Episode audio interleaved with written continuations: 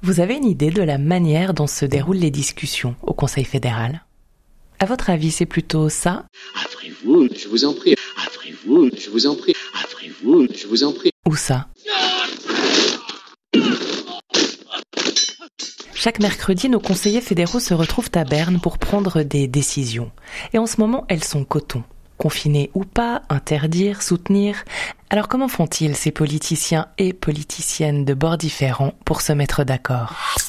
Comment se prennent les décisions au Conseil fédéral? Le point J, Jessica Vial, Davy Baïbaza et Caroline Stévan.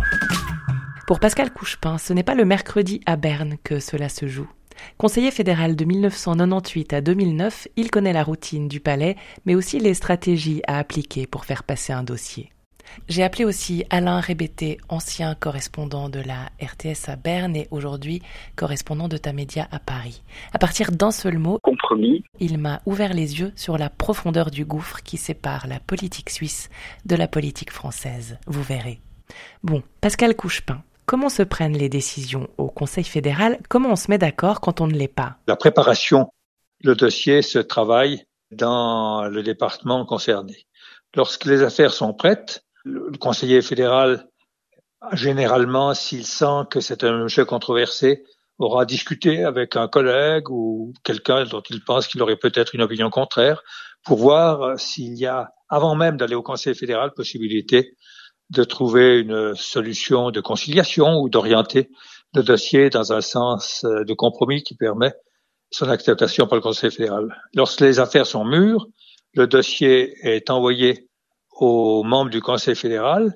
Et pendant la période entre la réception du dossier et la séance du Conseil fédéral, on échange des, comment dire des Mitbericht, des rapports qui contredisent la solution préconisée par le Conseil fédéral en charge du dossier, ou au contraire, l'approuve ou complète, pour que, si possible, à la veille de la décision, il y ait moins d'opposition possible. S'il y en a encore, ben, ce sera l'objet de la discussion au sein du Conseil fédéral. Et s'il faut un vote, euh, le président de séance, en général, il cherche à éviter des votes.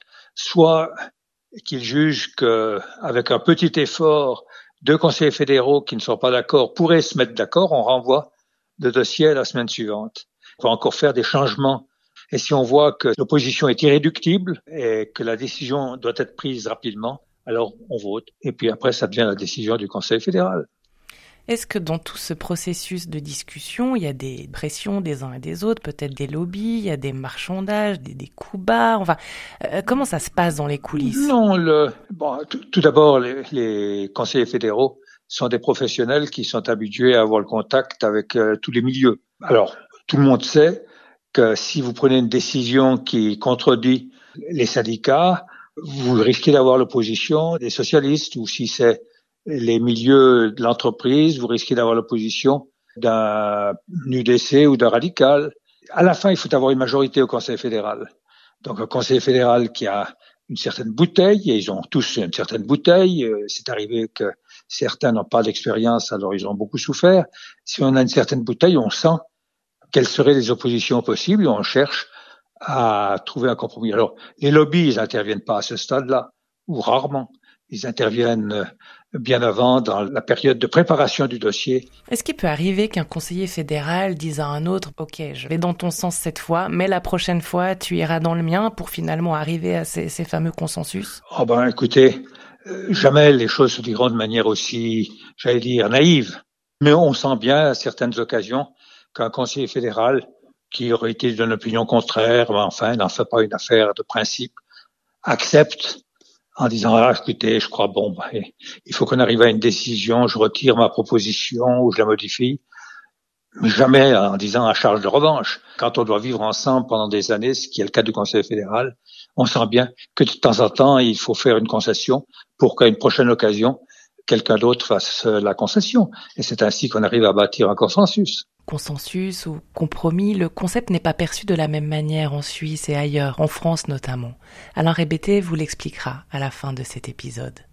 Pascal Couchepin, la collégialité n'est pas toujours respectée, on l'a vu cet été avec Oulima Horreur, mais globalement, peut-on dire que les conseillers fédéraux font corps? Bien entendu, parce que la vie devient impossible s'ils font pas corps. Ceux qui n'acceptent pas que la décision de la majorité devient la décision de l'ensemble du Conseil fédéral, ont une, certainement un avenir difficile au sein du Conseil fédéral parce que on leur fera plus de concessions, on cherchera plus de compromis avec eux. Donc tout le monde fait des compromis. Est-ce que vous avez souvenir de discussions particulièrement euh, houleuses ou d'anecdotes que vous pourriez partager?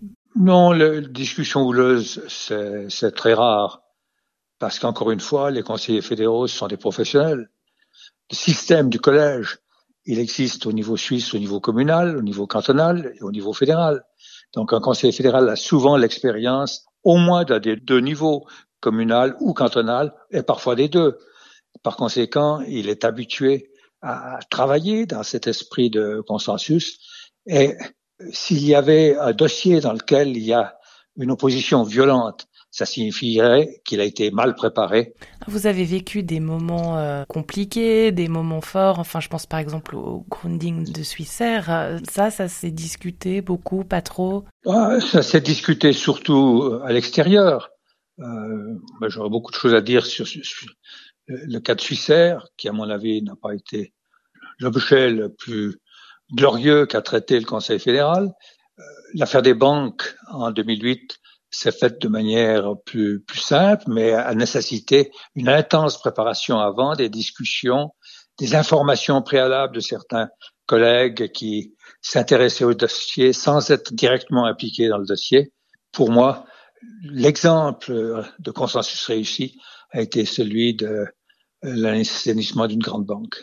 Alors là, on vit une période euh, vraiment euh, difficile. Il a fallu euh, décider de confiner ou pas la population, de prendre des mesures dont on savait qu'elles allaient porter un coup à l'économie. Est-ce que vous plaignez vos collègues qui sont en poste actuellement? Oh, Écoutez, j'ai fait ce métier-là pendant 11 ans. Il y a eu des moments très difficiles, mais ça fait partie du job. Celui qui voudrait se faire plaindre parce qu'il vit une période de crise, il aurait mieux fait de ne jamais être candidat. La formule magique, selon vous, est-ce qu'elle devrait évoluer ou est-ce qu'elle est bien comme elle est? Euh, Elle ne doit pas évoluer trop vite parce que à ce moment-là, on perdrait justement cette stabilité qui fait notre euh, pas notre bonheur, mais enfin qui en tous les cas donne euh, sa personnalité au système politique suisse mais ça doit évoluer. Je ne dire pas de 4 ans en 4 ans, mais de 10 ans en 10 ans, ça doit évoluer en fonction de l'évolution des forces politiques. Et je crois que notre système, il est fondé sur euh, une longue tradition, et j'espère que cette tradition va se maintenir, mais chaque génération doit la reprendre. Et, c'est un petit côté médiocre, d'une certaine manière, parce qu'on n'a pas de solutions qui sont extraordinairement brillantes et, avec panache. On n'a que des décisions qui mûrissent avec une sorte de, de meule qui limite les aspérités et qui fait qu'à la fin, on trouve quelque chose qui est acceptable pour tous. Pas de panache, mais un pragmatisme et une meule souvent efficace. Merci Pascal Couchepin. Je vous en prie, j'ai accusé tous mes péchés, j'en ai pas beaucoup d'autres. Des péchés, mais point de révélation. Je pensais bien qu'un ancien conseiller fédéral ne prendrait pas le point J pour un confessionnal. Et je passe le micro à un fin observateur de notre politique, ancien correspondant parlementaire à Berne, aujourd'hui exilé en France. Bonjour, Alain Rebeté, correspondant à Paris pour le groupe Tamedia. Ce qui me frappe comme Suisse ici en France, c'est que nous, en Suisse, on a un grand respect, presque une religion du compromis. Alors qu'ici en France, le mot compromis, c'est presque une insulte. C'est en tout cas quelque chose presque de sale de mauvais. Le français en politique, quand on dit compromis, on entend compromission. C'est une dévaluation de la pureté de l'idée politique, alors qu'en Suisse, on a le sentiment que le compromis est quelque chose qui vient ajouter quelque chose à la solution. En France, le compromis, me semble-t-il, est perçu a priori comme euh, un retrait, une perte, derrière ce refus du compromis, il y a aussi un système politique. Le système politique extrêmement vertical de la France, beaucoup plus horizontal en Suisse. Un système horizontal, sans héritage monarchique. C'est ce qui fait aussi que nos conseillers fédéraux ont l'air si normaux. Nous en avions parlé avec Thomas Wiesel dans un précédent épisode. Alors si vous voulez le réécouter, rendez-vous sur Spotify, Deezer, Apple Podcast et Play RTS. A plus. Le point J.